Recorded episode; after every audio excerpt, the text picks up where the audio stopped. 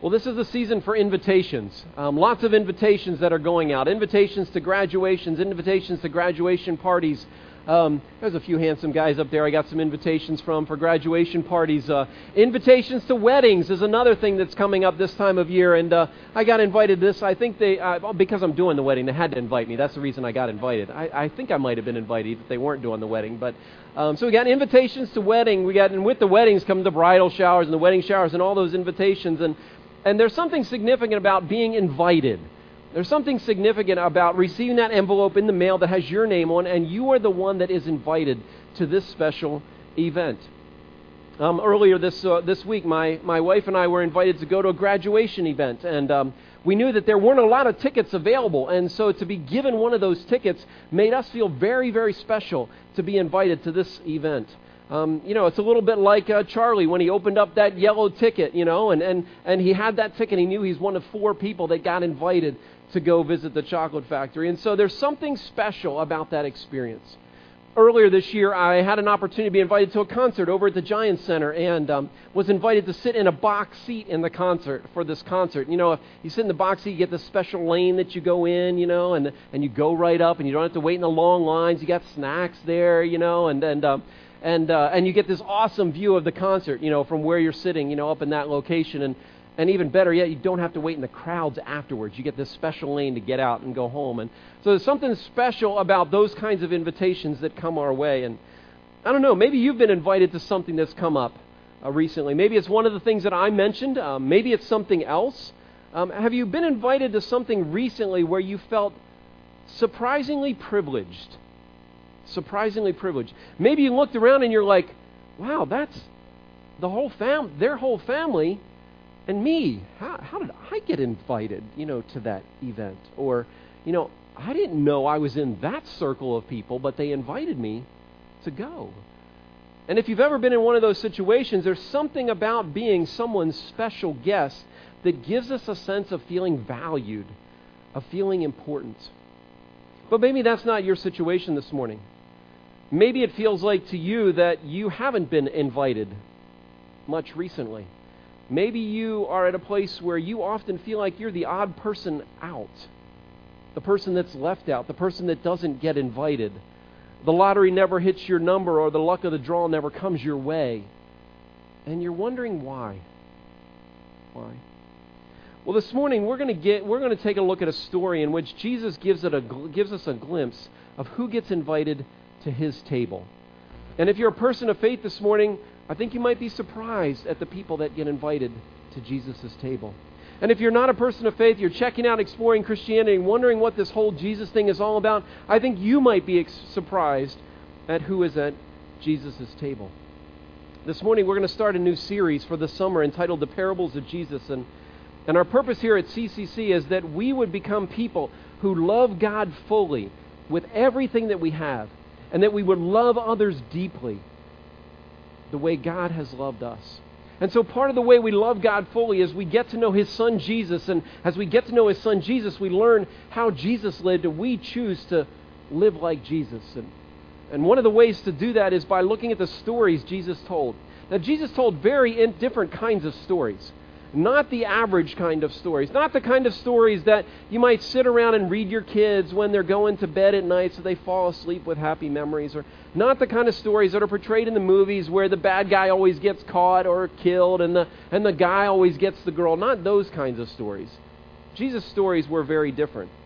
They were very different. Jesus' stories were the kind of stories where you're sitting there listening, not really paying attention, then you're kind of drawn in a little more, and then you're drawn in a little bit more, and then you're drawn in, all of a sudden, boom, out of nowhere, it hits you in the backside, then you're like, wait a minute, he's talking about me. He's talking about me. That's what parables are like. Parables are stories with a point. They're not necessarily allegories where everything in the story has a meaning, um, but they give us a glimpse about how Jesus viewed life. Because Jesus told stories instead of articulating belief statements. In our culture and our Western way of thinking, you know, we want a logical, rational, I believe this, and I believe this, and I believe this. Jesus didn't do that. He would tell you a story. And that story would unpack and give you insight into the things that mattered most to him, into the things that mattered to the heart of God. And they're really extended metaphors to communicate God's truth. they're stories that are set in the ancient Near East, and so we have to understand that culture and that way of life for them to make sense for us. And one writer I read this week said the parables are like being invited to a house in a room to sit there and think about the way Jesus views life. And so this morning, I hope you will come and enter this house, and as you enter this house, you will sit and think about the way Jesus views life. If you have a Bible with you, if you would turn to Luke chapter 14, if you have a device with you, you can go to CCC Guest, and I guarantee you it will work this morning. And I have three cheers for that, so uh, guarantee it will work. A very strong signal. We had to turn it down, so we didn't give free internet to all of Reinholds this morning. So, um, but Luke chapter 14, and we're going to look at this story. And as you're turning, I want to read this story to you, and then we'll take a look at the story itself. When one of those at the table with him heard this, he said to Jesus, Blessed is the one who will eat at the feast in the kingdom of God. Jesus replied, A certain man was preparing a great banquet and invited many guests. At the time of the banquet, he sent his servant to tell those who had been invited, Come, for everything is now ready. But they all alike began to make excuses. The first said, I just bought a field and I have to go see it. Please excuse me. Another one said, I just bought five yoke of oxen and I'm on my way to try them out. Please excuse me. Still another said, I just got married, so I can't come. The servant came back and reported this to the master. Then the owner of the house became angry and ordered his servant, Go out quickly into the streets and alleys of the town and bring in the poor, the crippled, the blind, the lame. Sir, the servant said, What you ordered has been done, but there's still room. Then the master said to his servant, Go out into the roads and country lanes and compel them to come in, so that my house will be full. I tell you, not one of those who were invited will get a taste of my banquet. In order to understand a parable, one of the most critical things is to look at who Jesus is telling the parable to. Who is the audience? Who are the ones listening? And if you look back in chapter 14, verse 1, you get a glimpse of who the audience is. It says in 14, verse 1, on the Sabbath when Jesus went to eat in the house of a prominent Pharisee. And then in verse 3, he talks about the Pharisees and the experts of the law. So Jesus is invited to a dinner with the religious leaders of that community, the religious gurus, the one who kind of had it all figured out, the one that were the most knowledgeable, the most respected, the most looked up to religious leaders, people of that day. And it tells us as you read through that passage that they were attempting to trap Jesus in his words. They were trying to catch him in his words so that they could say, You are disobeying the law and you should not be listened to.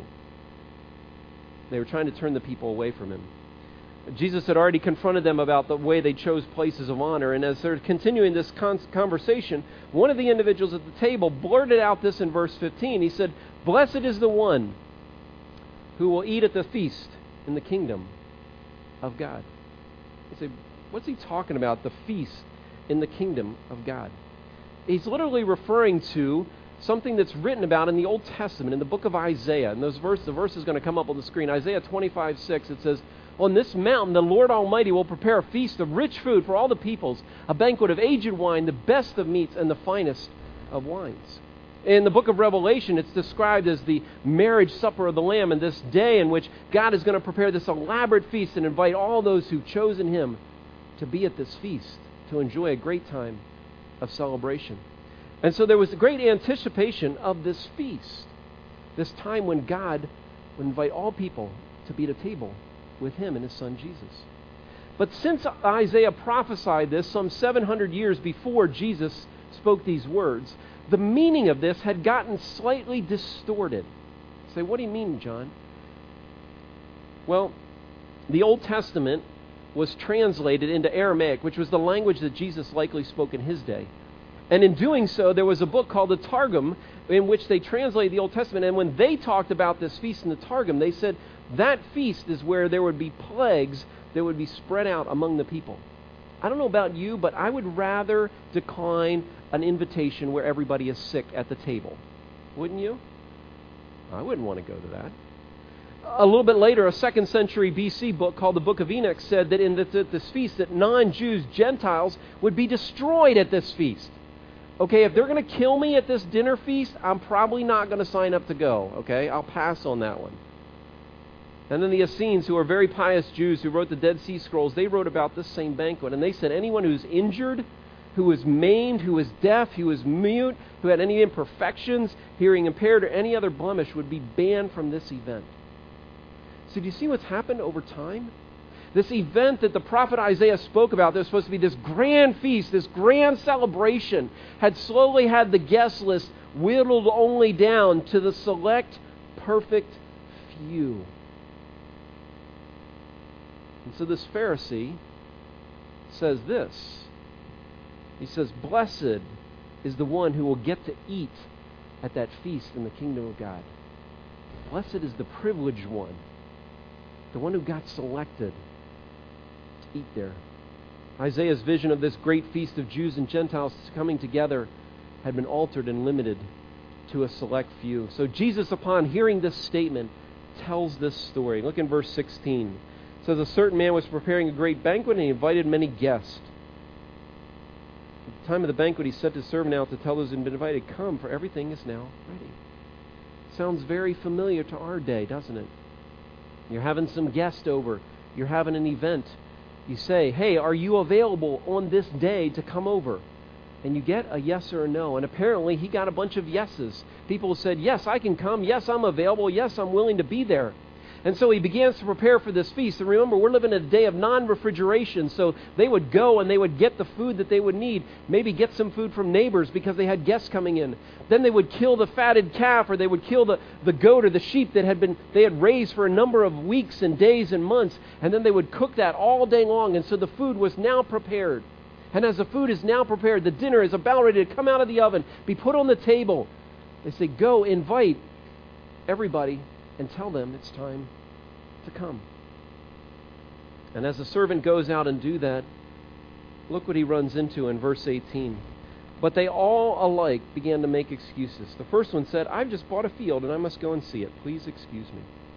At first glance, you're like, oh, it sounds like he's busy. But I want you to take a moment and think about it with me. He says, I've just bought a field and now I must go and see it. The first one has a financial dilemma. But let me ask you this question When do you inspect a house that you're about to buy? Do you inspect a house that you're about to buy before you buy it or after you buy it? Which one? Before. You don't go inspect a house after you buy it. You already bought it. You're stuck with it, you know. I mean, before we gained, before we bought this property here, we went through it over and over and over and over again, and inspections on all different kinds of things, and so we knew exactly what we were getting into, and that's what you do. But this guy says, he says, I bought a house, and I need to go and take a look at it. It was no different in that day. In Middle Eastern culture, you would often look at a property and evaluate it for six to eight months. You would want to look at the soil content and find out how the soil, uh, what condition the soil was. You would want to be at the property when it rained so you could see where the water would run off. And uh, so you could see where the where the runoffs were. If there was terraces on the property, you would want to inspect them and find out what do we have to repair, inspect, build. What do we have to replace? If there were fruit trees on the property, you want to see what was the fruit like. So you might wait through a, a whole growing season so you could see the quality of the fruit, the yield of the fruit, the condition of the trees, how many more years will you have with those trees. There was a lot that went into evaluating a property in that culture and in that day. It wasn't a case in which you would buy it and say, now let me go see what I bought. You know, like opening up a, cra- uh, a box of Cracker Jacks, you know, see what the prize is. That's not what you would do. And so it leaves you a little bit scratching your head. And a legitimate excuse might be if you were it was time for dinner and you said to your dinner host, "I know you prepared this dinner, but I've been evaluating this property for months and the owner hasn't been willing to sell it to me, but he just called me and said, "I need you to come over cuz I need that cash now, so I need you to settle right now. If you can't settle right now, I'm going to the next buyer and I'm sorry, but I can't make it." And then we would have said, "That's a legitimate excuse. That one makes sense." But this excuse doesn't make any sense. Not even believable. Look at the second excuse in verse 18. I just bought some oxen and I'm on my way to try them out. Please excuse me. When do you test drive a car? Before you buy it or after you buy it? Before, right? At least I hope you did before. You know, what's this rattle? What's this noise? What's this thing? And how does this thing work? And is this thing working right? You know, and again, another excuse that doesn't make any sense. Would you inspect a new machine for your business before you purchase that machine? Would you test out a new piece of equipment before you signed a contract or a lease on it? If you were the host, what would you start to be feeling right now after two cancellations in a row? With excuses that seem to be highly suspect and hold no weight and be lame at, the be- at best. Well, one more. Verse 20. Still another said, I just got married, so I can't come. Getting married is a good thing. Just had a couple get married here, Kyle and Jess, recently, you know. Um, this guest doesn't even ask to be excused. And in that culture, as if he was, it's as if he was saying, I have a woman in my house and I have to go back and be with her. I don't really have time for you. So you face multiple rejections right now. If you were the host, how would you respond? Some of you would be like, oh my goodness, all this food. What are we going to do with all the extra food? Some of you would be ranting, I can't believe they ditched me at the last minute with those lame, humiliating excuses. See if they ever get invited to a party at my house again. If you're a teenage boy, you might think, wow, there's extra for me. You know, that's a good thing that they aren't here. Some of you might be beating yourself up and wondering why no one wants to come to your party. And telling yourself, this was a stupid idea. Who ever thought about throwing a party? Some of you, if you're optimistic, might say, well, we'll just have a party with whoever's here and just have a grand time. I don't know how you would be responding at this moment in time. I want you to think about the financial sacrifice that this host has put out. The preparation I couldn't refrigerate it and keep it for leftovers for the week and you eat the same thing every night, you know. Didn't work that way. There was a great loss that you were experiencing because people were not willing to be honest with you on the front side. And they made up some lame, stinking excuse. Well, look in the next verse how the master responded. It says, The master became angry. He became angry. He was filled with it. He had slaughtered livestock that he'd spent years raising. He'd spent time preparing it, and there was nothing to do with it. They didn't even tell him when he invited them that they couldn't come. They stood him up, and he had every right to be furious with them. In that culture, it would be perfectly acceptable him, for them him to verbally berate them or for him to disgrace them publicly, like on so trashing them on social media. You know, It'd be perfectly acceptable to do that. He had every right, because of the embarrassment and humiliation, to do that. And when anger rises up out of an injustice that takes place, it drives us to act. And so the question is what will he do? What will he do at this moment in the story? Will he retaliate or choose something different? And what he chooses is shocking.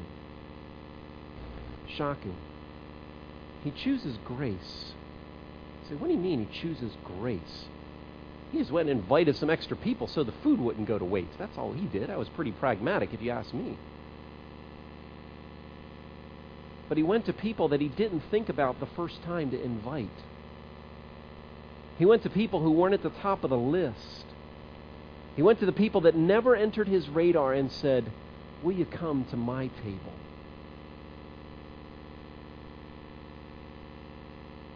Notice who he invites the poor, the crippled, the blind, and the lame.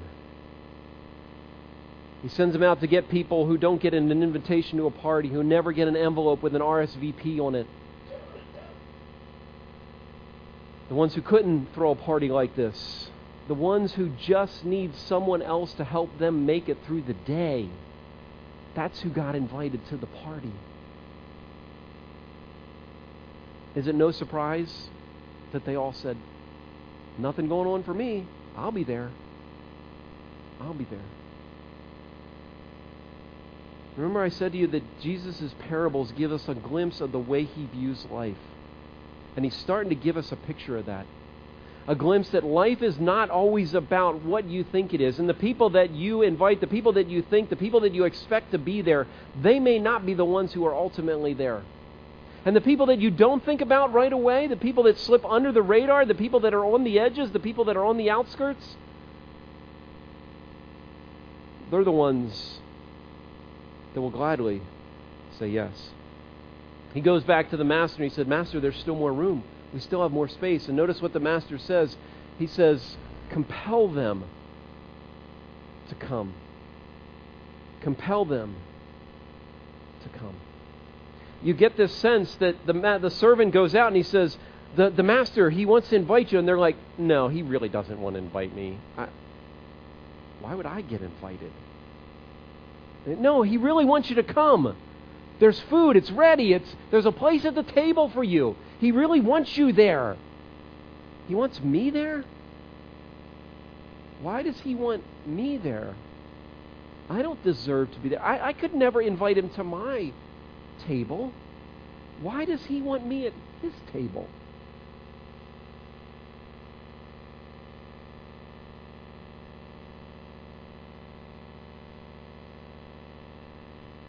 He closes verse 25 by turning to the crowd.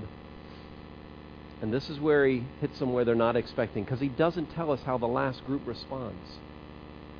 But look what he says at the end of the story. He says, I tell you, not one of those who were invited, the initial invitees, they won't get what? What does the text say? They won't get what? A taste of the banquet.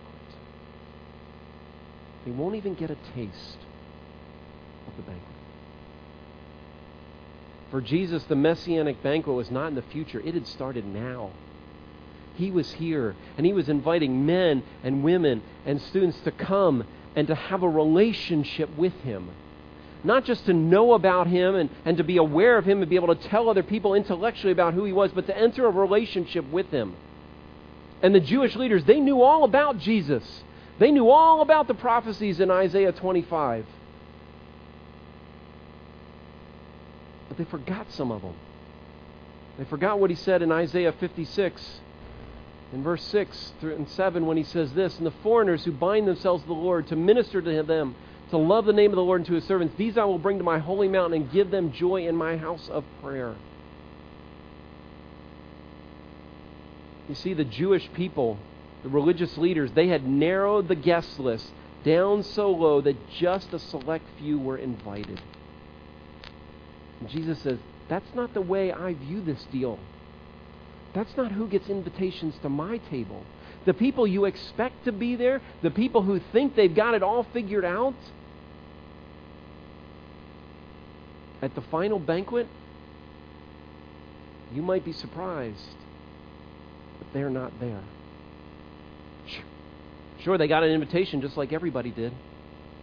What did Jesus say? Whosoever will may come. God so loved the world.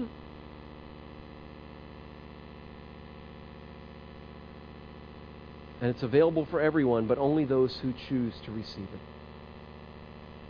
So the invitation reflects the offer that Jesus has over and over and over again, where he says to people of that day and he says to people of this day, Will you come and follow me? Will you come and have a seat at my table? And he made this offer over and over again, and many people listened. Many people took the brochure, took the invitation. I'll think about it, I'll consider it. But very few said, Yes, I will follow you. Jesus wanted the religious leaders to know just because you just because you have a document that has the law, just because you have one of these, just because you crack it open occasionally doesn't mean you're sitting at my table if you haven't accepted my invitation to follow me. You see, Jesus says if you're too busy, if you're too preoccupied, if you're too worried about earthly concerns, you're going to miss what I have to offer. Those who were ready to sit at his table, they weren't the people you'd expect. They weren't the people who, who had all the knowledge. They weren't the people whose resumes was very good. They weren't the people who could offer anything back to Jesus at all. Their past was littered with heartbreak and sorrow and pain and suffering. And they could not help themselves, and they need others just to give them help to make it through their day. Jesus said, if you are self sufficient, if you are religious, if you are preoccupied, if you have good intentions, but there's no action, then there's no movement on you to take this invitation, to show up at my table, you might lose the opportunity that's there for you. So, as you listen to this story of Jesus, who do you connect with this morning? Maybe you connect with the religious guy who said, That's going to be sweet when we get to that table. And you're kind of banking on some things. You're banking on the fact that you're a pretty good person. You're banking on the fact that you took time to show up in church on a given Sunday morning with a beautiful day outside. You're banking on the fact that you try to do the good thing. Maybe that's what Jesus hit you, blindside you with this morning. Maybe you connect with a person who has to go and take care of his field, and you're very preoccupied with many things in your life. Or maybe you're the person that has to take care of their oxen and, and your business pursuits and all those things just fill up your time in your life. Maybe the person that is tied up to relationships and family and, and your kids and your kids' sports and all those kinds of things just consume everything about your life. And yeah, I know there's an invitation and I know there's an opportunity, but I, I just don't really have the time and space for any of those things right now. Or maybe you connect with a person who didn't get the initial invitation got invited a little later. Maybe you connect with a person who had to be compelled. Maybe some of you, someone's been inviting you over and over and over and over again because you're just not sure you really believe them. You're just wondering, what are they trying to sell me? What are they trying to connect me with or get me hooked up on? Who do you connect with in the story this morning? Are you a student with your whole world ahead of you? Finally, school's out and you got the summer and, and beyond the summer and beyond finishing school, a career and a family and, and all the possibilities that are out there for you. And you have to decide what am I going to do with Jesus' invitation this morning? Maybe you're a young adult with lots of freedom and lots of opportunities and, and no limits in this world and in this life. And you have to decide what am I going to do with Jesus' invitation this morning? Maybe you're a successful couple and you've got a good home and a good job and, and life is going well for you and you, you don't know why, but you feel very blessed by God and you have to decide what am I going to do with His invitation this morning?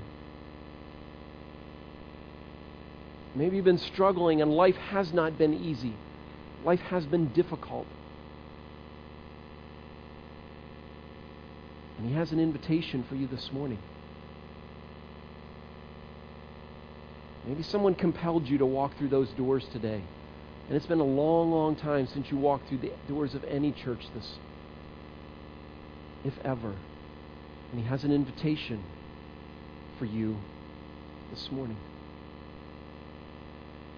In Revelation chapter 3, verse 20, Jesus says this he says, Here I am. I stand at the door and knock. If anyone hears my voice and opens the door, I will come in and eat with that person, and they with me. Say, John, what do I do with this invitation? I simply say yes to the invitation. We're not encouraging you to say yes to a church or yes to an institution or yes to an organization or yes to a set of rules, but say yes to Jesus. You might not understand all of this and everything that this is all about, but one thing you know is that you can't make it through life on your own, and you've been trying. It hasn't been working out too well, and there's nowhere else to turn, and the only place for you to turn is to that invitation to Jesus. Some of you maybe have been invited, and you've been holding that invitation, but other things have filled up and clouded this world and this life. And maybe you've set it down. I won't ask how many of you have gotten an invitation to some place and you've stuck it in your calendar or buried it somewhere and you forgot to RSVP until it's a little too late. Anybody had that happen? Happened to me recently. Not to me, but someone else in my family. So, and I wondered, what did you do with the invitation? And I don't want you to walk out this morning not knowing that you are invited to his table. He says, Will you come to that table? Because I'm ready and I'm waiting and I want a relationship with you. You see, when Jesus hung on the cross, as we sang those songs earlier. And He took on His shoulders the sins of all of mankind. And the Father turned His back on Him because of all of our sin on Him. It made it possible for Him to offer to all of us an invitation to this table. And He says to you, I'll take your penalty. I'll take your pain. I'll take your heartache. I'll take your struggle. I'll take all of this because I want you at my table. So, what will you do with this invitation today? I want to invite you to bow your heads. And this time in the service, we usually give you just a minute or two for me to stop talking, for you just to be quiet, to talk to God, to listen to God, and today to decide what you're going to do with his invitation.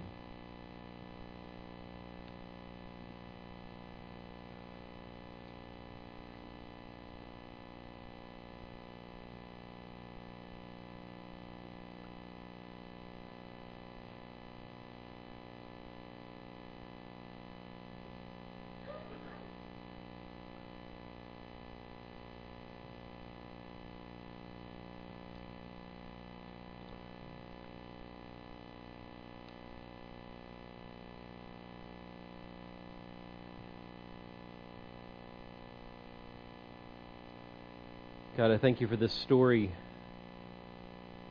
that Jesus told.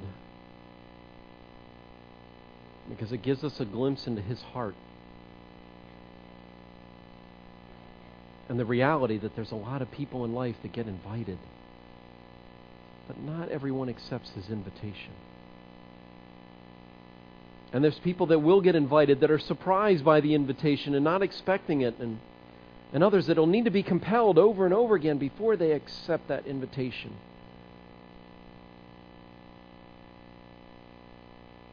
So, Lord, I pray that we might understand that He's inviting us into a relationship.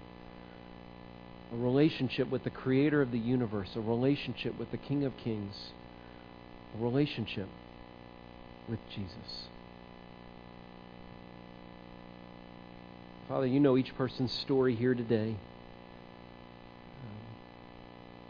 Some have received this invitation, and just like the people in the story, they have gotten busy and preoccupied, and other things took up their time, and and um, kind of drifted away.